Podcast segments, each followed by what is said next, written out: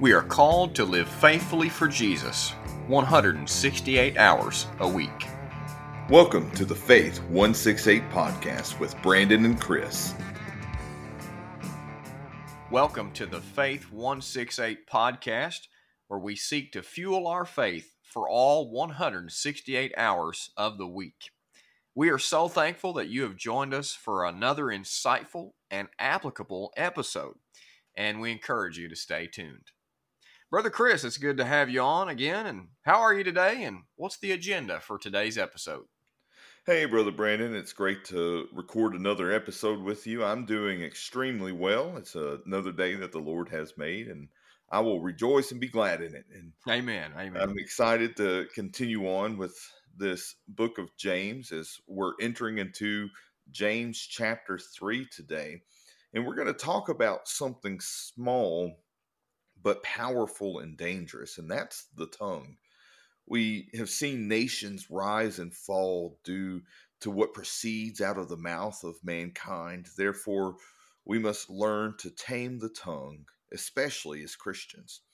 I remember as a, a young person that I had this youth minister that once used a tube of toothpaste as a visual aid to help my youth group understand this point. He poured out the toothpaste onto a piece of paper, and he told us to put the toothpaste back into the tube. And guess what we found out? It was impossible to do that. Mm-hmm. And his point was that our words, like the toothpaste in the tube, once they were out, they were impossible to put back in or impossible to take back.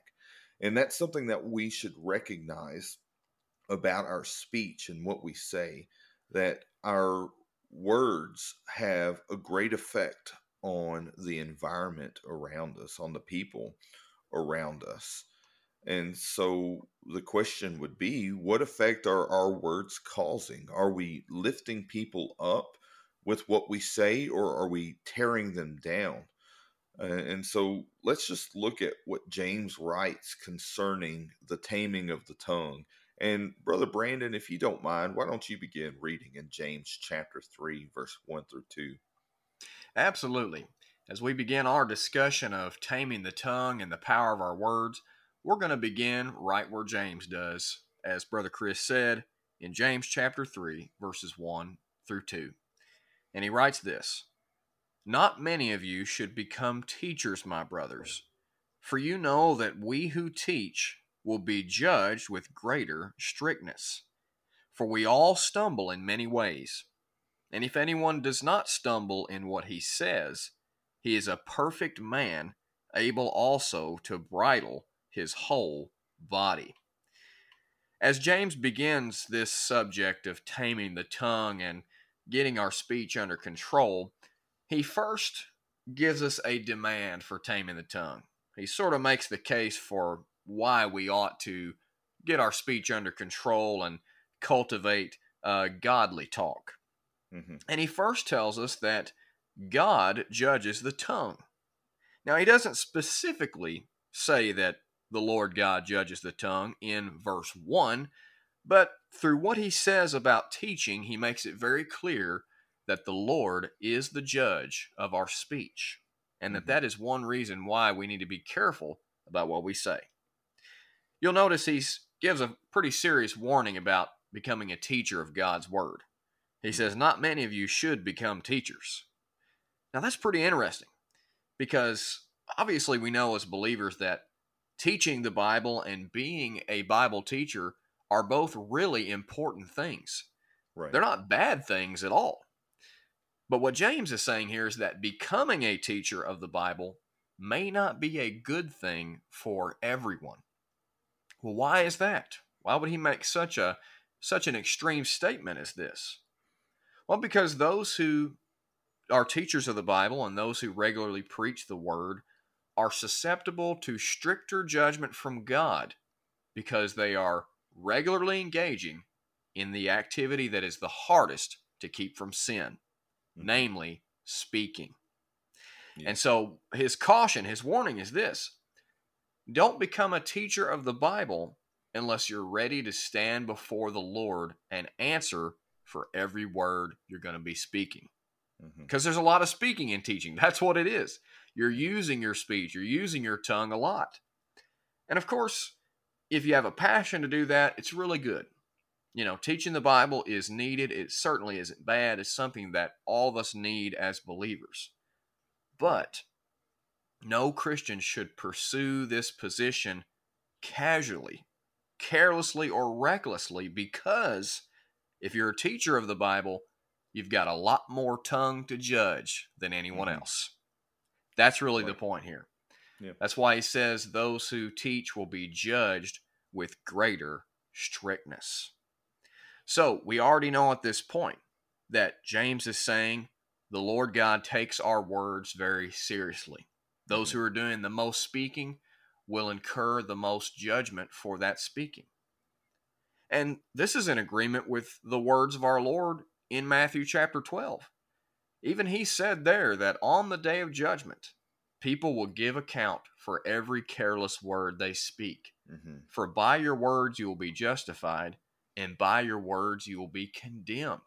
Mm-hmm. So even Jesus says that every word that we speak, God is keeping on a roster, and we will have to give an account for it on the day of judgment. Mm-hmm. And so, this is clearly applicable to teachers. Right. They face stricter judgment. Teachers and preachers, we face stricter judgment because we're speaking all the time. That's part of our job. And so again, the general point here is that God is the judge of the tongue. He is the one judging our speech. So we need to be careful about what we say. Yeah. Now, that's the first point. God judges the tongue. But James also says in verse two that the tongue judges us. Who may not have known that the tongue is also a judge of our own character, but it is. And again, he says, we all stumble in many ways in verse two. And if anyone does not stumble in what he says, he's a perfect man, able also to bridle his whole body. James basically says here at the beginning, look, we all sin in different ways. We all fall short of the glory of God in a variety of ways. We all stumble. We all stumble. That's a very helpful way to describe sinning, by the way, right? Because that's what sinning is. It's stumbling. It's tripping and falling very hard, uh, falling into a snare and, and falling over obstacles of temptation. And he says we stumble and we sin in many ways. And obviously, sinning with our tongue and with our speech is included in the many ways in which we sin. Mm-hmm. And additionally, there are many ways to sin with our speech. Yep. There's lying, flattery, slander, gossip, cursing, crude joking, off-color remarks, shading the truth, arguing needlessly, yelling angrily, and we could come up with quite a longer list. Yeah. And we might also realize that the digital age has also amped up our ability to sin with the tongue. Mm-hmm. Social media and smartphones are simply extensions of ourselves, really virtual microphones to amplify our voices. So we can sin in all the aforementioned ways through Facebook posts, things we share on social media, text messages even, and TikToks. Mm-hmm. So, I mean, the tongue, it's it's a pretty wild animal. It's yeah. capable of committing many great sins. And it's no wonder the Puritan Thomas Watson said that God has therefore established two fences to keep the tongue walled in, the teeth and the lips. Yeah, I like that quote. Oh yeah, Thomas Watson, he's good. Very easy to sin with our tongue. Mm-hmm. That's why James says, look, we all stumble in many ways. And that's why he says, if you're able to control your tongue, then man, you're pretty good. You're mm-hmm. probably able to control the rest of you. Mm-hmm. He says, if you don't stumble in what you say, you're a perfect man, able also to bridle your whole body. In other words, he's saying, if you've restrained the lion, then you ain't going to have no problem restraining little kittens. Right. If you I have like restrained, the way you explain that, yeah. oh yeah. If you have kept your speech under control, the raging lion mm-hmm. behind your teeth, then everything else is going to be child's play. Mm-hmm. That's because the tongue is the hardest thing to control. And if we get that under control by God's grace, then everything else is probably falling in line. Right. But as we're going to talk about in this episode and future episodes, it's really, really hard for us to attain to this. And we really, truly never will attain to absolute perfection. So, Brother Chris, give us some further elaboration on this. Yeah, I, I think what you've mentioned here is, is a really good look at it. And it's really hard to add to that. I think you really covered it very well, but I'll reiterate, don't take leadership positions lightly. It's it's a weighty thing uh, to, to consider a leadership position, especially within the church. You know, it's it's already a weighty thing when it's in the secular world, like if you're going to become a boss of some sort in some area. But when it comes to the faith and to the church, when you're looking to to lead, you you have to not just lead by example, but you have to lead in your words. You use a lot of words. You sure. tell people what to do, and if you, if that's not a serious thing to you, it's easy to carelessly mess up and lead others astray. And right. so as leaders, our, our words have greater impact, and it can lead people in the right direction, or it can lead them in the completely wrong direction. Correct. And if you're careless and not looking out at which way you're going, then people are going to follow you into the same ditch you're about to walk into. And so don't, don't take it lightly. Right. And, and I'll tell you, just as a pastor, I think Brother Brandon would agree with me on this. It's it's not a powerful position at all. and, and and I think that's what people look at some of these positions in a church as, is, is a powerful position. But when I became a pastor, God really humbled me in, in many different ways, because even as a young man looking towards the fact that he had called me into the ministry to become a pastor and, and to lead in many different aspects within the churches that I served in, he still humbled me to that point where I had to understand that I was serving. Right. As I was leading, I was still serving. I'm, I'm a servant of God, and I'm serving His church by leading them in spiritual matters, by presenting to them the scripture, by encouraging them to go out and preach the word of God and make more disciples of Christ. And so it's not that I gained some power. I just became a greater servant than I was before, because ultimately, if we're calling other people to servanthood under the banner of Christ, the people calling them should be greater servants overall. Right. And so, so don't, don't look at leadership as a political or powerful position within the church. Look at it as a servant's position, where you first submit yourself to the will and the word of God, and don't speak your own truths, as the world might say, because our own truths are not really truths at all, because most of the time they contradict the word of God, which is the complete truth. So don't take these leadership positions lightly. And and th- this is a gift. The the ability to speak and to teach, those are gifts that Absolutely. Are given to us. And so not everyone is called to be a teacher of some sort. In First Correct. Corinthians chapter twelve, verse eight, that's what Paul says, for to one is given through the Spirit the utterance of wisdom, and to another the utterance of knowledge according to the same Spirit. And there's many other gifts that Paul talks about in that instance, but we see two gifts that are somewhat verbal in a manner here. And not everybody has that gift. It says, for one is given and another is given. And, and so it's not a gift that everyone has, and it's not a role that everyone is called to. Right. And just like you said, brother, when it comes to taming the tongue, it shows great spiritual maturity to tame the tongue. And that great spiritual maturity and that ability to tame the tongue only comes from a great submission to the will of God. You're not going to do it on your own. It's impossible.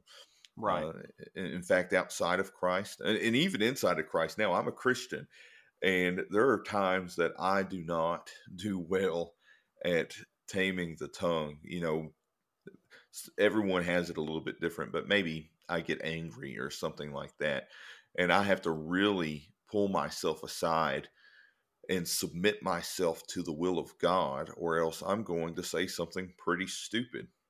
And in fact, I, I've said this before. I've shared this story before on this podcast, but my wife, she used to be a cashier at the store. And one day I'll walk in there and there's a guy in front of me. He's checking out everything and I'm behind him and I'm the next one to check out. I was just getting a couple little snacks, but this guy was being very rude to my wife. And I thank God that I have a wife that has submitted to the will of God as well, because I wasn't submitting to the will of God in that moment. I saw a guy disrespecting my wife, and I was ready to say something, man. I, I was I was heated. I was mad. She saw the look on my face, and she looked up at me, and she put her hand up and then put it down to let me know to calm down. And, and I had to take a step back for that moment. But had she not been there to remind me to submit to the will of God in that moment, I would have said something foolish. And you know what she told me afterwards is, you know, what would happen if you were trying to witness to him later? Mm, wow. What would happen if you invited him to church with us later? Would he have well, ever listened to you? That stings. Right. And, and so what I could have said in that moment could have completely separated me from the ability to witness and lead this man to Christ, or invite him, if he were a Christian, to worship and serve with us out there where we were serving at the time. And and so it shows great spiritual maturity uh, when someone is able to tame the tongue, because to tame the tongue, first one has to submit fully over to the will of God. But we continue on in James chapter three, verse three through the middle of verse five, and it says, if we put bits into the mouths of horses so that they obey us, we guide their whole bodies as well. Look at the ships also, though they are so large and are driven by strong winds, they are guided by a very small rudder, wherever the will of the pilot directs. So also the tongue is a small member, yet it boasts of great things. And the tongue, though it's small, is very similar to this bit or this rudder, but it has a large effect on everything around us. And I don't know about the listeners, where you're from overall. We have a lot of Kentuckians that listen to this. So if you're a Kentuckian, you probably know a lot about horses. And the average weight of an adult horse is astounding. It's nine hundred thirty pounds. That's the average weight. If you look at a miniature horse, a miniature horse is one hundred to two hundred pounds. And so, you know, that's, I'm not going to throw my weight out there, but I'm not too much past a miniature horse, but, or maybe I am. But anyway, just thinking about these massive, massive animals, these massive horses, nine hundred thirty pounds. But Brother Brandon, do you know how much a, a bit weighs? Probably a lot less than the actual horse. Right, a lot less. It's about a pound and a half to two pounds. Wow. And, and so you have something four hundred sixty-five times smaller than a horse controlling this massive beast, a wow. nine hundred thirty pound horse. And that's that's just the average weight. There are horses that go up to like fifteen hundred pounds, man. And and what controls these massive horses is a pound and a half to two pound bit. Mm. And so likewise, our tongue is brought forth as being similar to this bit. It's, it's small. It right. doesn't seem like it could stand up to so many other things, but it's so much more destructive, or it could even be so much more edifying at the same time. in many different ways. It has a, a bigger effect than you would ever think. Right. But right. your arms and your legs, they may be large and and able to do some damage, but the tongue, though it doesn't punch or kick, what it does is it calls men to war. It causes them to do evil or to follow in righteousness. So we we don't need to underestimate the ability that our speech has here in this world. Proverbs chapter twelve, verse eighteen says, "There is one whose rash words are like sword thrust, but the tongue of the wise brings healing." Mm. So there's there's a way for the tongue to be something used for good, but a lot of times in our, our depravity, in our sinful human nature, we we see it used a lot more for bad. But it says that there is one whose rash words are like sword thrusts, but the tongue of the wise brings healings. Another proverb, Proverbs fifteen, verse two, it says, "The tongue of the wise commends knowledge, but the mouths of fools pour out folly." And so your tongue is a very important member of your body. Correct. To tame. And just like Brother Brandon said a little bit earlier, I like how he put it, if you can tame the lion, then the kittens aren't really going to be much to mess with. So I encourage right. you, as we're looking at this, not to underestimate the power of your speech and what what can be spoken out into this world. Because once you speak it out in this world, once you speak something and let it out, there's no way to take that back. It's out there, whether for good or for bad. So I encourage you to use your speech, to use your tongue for the glory of God. Brother Brandon, uh, do you have anything to share on verse three through five there? Absolutely, but I want to comment on uh, a very insightful point you made earlier about how, yes, the tongue is depraved, it's part of us and we're corrupted by sin, but it can still be used for so much good. Mm-hmm. And the illustration you gave earlier about your wife working as a cashier is a perfect example of that. And we can all probably identify with a similar situation, but right. you know, in that moment, you were tempted to use your speech as a sword thrust, right? Mm-hmm. As it said in the book of Proverbs there in chapter twelve. Mm-hmm. And then your wife later on came along and used her speech, the speech of the wise, if you will, uh, to bring healing. Yeah. And so, you know, while the tongue is, it can be rife with evil, it can also accomplish much good, and it can be used for God's glory. Mm-hmm. And we'll talk much more about the positive uses of the tongue as we go further along in this passage. And we'll probably get into some of that in the next episode. But just a few more things to add there about these helpful analogies James gives us regarding the dominance and control of the tongue here. Again, he said that we put bits in the mouths of horses, and when we do that, they obey us and we guide their whole bodies. And again, the point he's making here is the tongue is so small, it's so minute, we don't think it has much power. But if a bit can do that to a horse, then the tongue certainly has that kind of influential, directive power over our whole bodies, over our whole lives, in fact. And actually, James makes that same point with another analogy in verse four. He says, "Look at the ships also. Though they are so large and are driven by strong winds, they are guided by a very small rudder wherever the will of the pilot directs." And so again, he's making the same point here, saying that this whole big ship is controlled and directed by a little thing like a rudder. Right. You know, there's a lot of operational facets to a ship. You know, you've got the sail and the captain's helm and all these different things, but ultimately it's being controlled and directed and guided, and all the direction is being determined by this little teeny tiny rudder. Mm-hmm. And James is saying also, likewise, the direction of our life's ship is controlled by the rudder behind our teeth. Wow. Yeah. A lot of power to the tongue.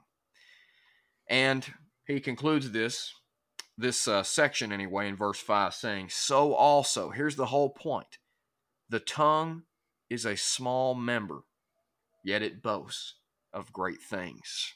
Mm-hmm.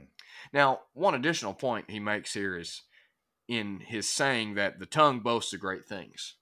He's saying even the tongue will tell you itself how wicked it is. It right. flaunts and vaunts its own destructive power. But in any case, the tongue is can be very destructive. And we should really pray as often as we can with King David in Psalm one forty-one, verse three, where he said, set a guard, O Lord. Set a guard, O Lord, over my mouth. Keep watch over the door of my lips. Right. That should really be our constant and unceasing prayer when it comes to our speech. Now, as we continue our discussion in the next episode, we're going to talk about some practical ways that we can bridle and tame our tongue. But I wanted to give you some encouragement before we conclude this episode today. You may be saying, man, I've really got a problem with my speech. You know, cultivating godly talk is really something I don't think I can attain. And I want to encourage you with this thought from Isaiah chapter six. In Isaiah chapter six, this major prophet got a vision of God's glory. And when he beheld God in all his glory and holiness, he said, woe is me, for I am lost. I am a man of unclean lips, and I dwell in the midst of a people of unclean lips. Wow! Isaiah the prophet, one of the greatest prophets in the Old Testament, admitted that he had a problem with taming his tongue. He had a problem with cultivating godly speech. Mm-hmm. And what happens in that passage? Does God just leave him alone and say, yeah, you've got a problem, you're going to have to deal with it yourself? No, the scripture says that a seraphim, an angel, flew to him, having in his hand a burning coal that he had taken with tongs from the altar. And he touched my mouth and said, behold, this has touched your lips, your guilt is taken away, and your sin is atoned for. So God in his grace cleansed Isaiah and cleaned up his speech. Yeah. And that's what we want to encourage you with today, is if you have a problem with cultivating godly speech, if you have a problem with taming your tongue, come to the Lord God for cleansing. He mm-hmm. won't turn you away, and he hopefully won't take a burning coal and touch your lips with it. Oh, yeah. But he will take the sting of conviction and his burning truth mm-hmm. to clean your speech up so that you can use your tongue to glorify the Lord God. Yeah. And w- one thing that that's always helped me as well, because I, I am a very outspoken person. I will a lot of times let you know what's on my mind. And honestly, it wasn't until I got married and married such a wonderful woman as my wife, who who's very solid in her faith, uh, that I started to realize, you know, just how much my words could affect people in mm. a positive or negative way. But I've learned something over the years. And uh, th- this is a quote. I'm not exactly sure who says this. I think it was a president of some sort. I, it, that's what's popping up in my head. But have you ever heard this one, Brandon? It's um, better to stay silent and let people wonder if you're a fool than to open your mouth and let them know you're a fool. Mm, that's pretty good. I'm not sure I who said that. Yeah, I can't remember who said that. So that's not me quoting that. That's, if someone knows that, please message us. Let us know who said that. But sounds like Abraham Lincoln. Yeah, I think I think you're right. I think it is Abraham Lincoln that said that, now that you say it. So anyway, uh, it's it's better in any situation. When when you feel your head getting hot, don't say a word. Mm. When you don't understand what's going on around you, don't say a word. Sometimes it's better to just stay silent. Amen. And if you need to talk to someone in that moment, don't talk to the, the people around you, but just talk to God, because God is going to guide you and give you the words that you need to speak Right. Or even give you the understanding that now is the time to keep your mouth shut. I can't tell you how many times God just said, hey, why don't you, uh, why don't you shut your mouth right now, Chris? It's yeah, it's not going to yeah. help you out in this situation. And, and that's not a bad thing. It's not God being mean. It's knowing the effect that our words will have in that situation, because God knows what's going to hurt and, and what's going to heal. And if he knows that what we're going to say is, is going to cause more chaos than good, then he's going to say, for lack of a better way to put it, just shut up. Yeah, right.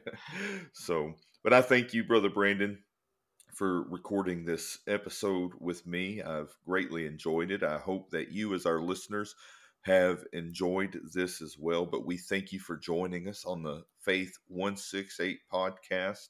And Brother Brandon, if you don't mind, if you have anything else to say, go ahead and say it and dismiss us in prayer.